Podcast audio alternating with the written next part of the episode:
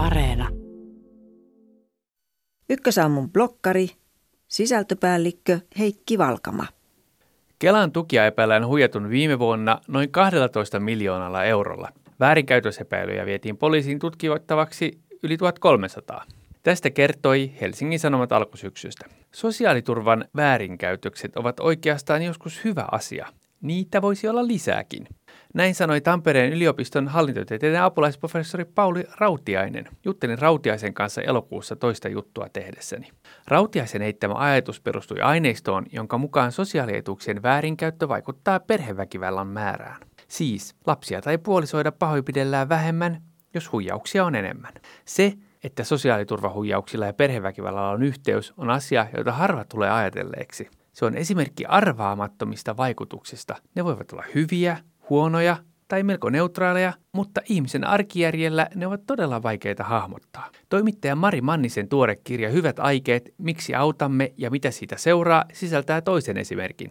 Manninen kertoo, kuinka hyvää tarkoittavat auttajat matkustavat kehitysmaiden orpokoteihin tekemään vapaaehtoistyötä ja hoitamaan lapsia. Se on luonut orpokotiturismista bisneksen. Lapsia ostetaan köyhistä perheistä orpokoteihin, jotta turistilta saataisiin rahaa. Esimerkiksi Kambodsassa turistit piipahtavat leikkimässä lasten kanssa orpokodeissa. Äärimmillään lapsia pidetään nälässä ja poitaan ryysyihin, jotta turistit heltyisivät antamaan rahaa. Hyvää tarkoittavan auttamisen seuraus onkin lisääntyvä kurjuus.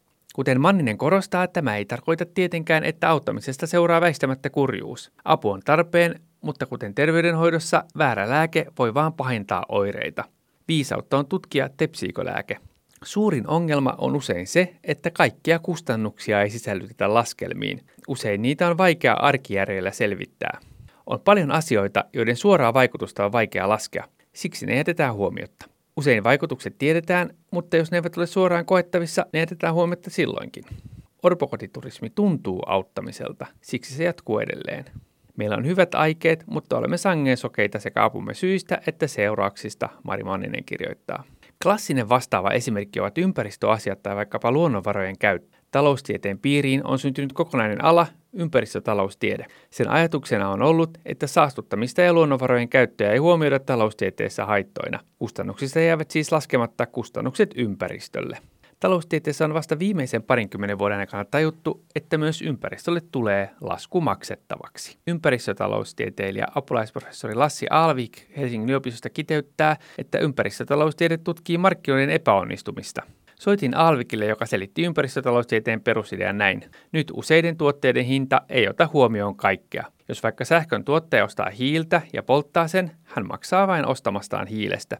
Hiilen poltossa pitäisi kuitenkin ottaa huomioon kaikki sen yhteiskunnalliset kustannukset, kuten ilmansaasteet ja hiilidioksidipäästöt. Ongelma on tietenkin, että ilmastolle on vaikea panna hintaa, miten ilmaston lämpeneminen vaikuttaa satoon, ihmisten elämään ja talouteen, miten vaikkapa kuivuutta tai merenpinnan nousun kaikkia vaikutuksia lasketaan, ja vaikutukset voivat ulottua satojen vuosien päähän.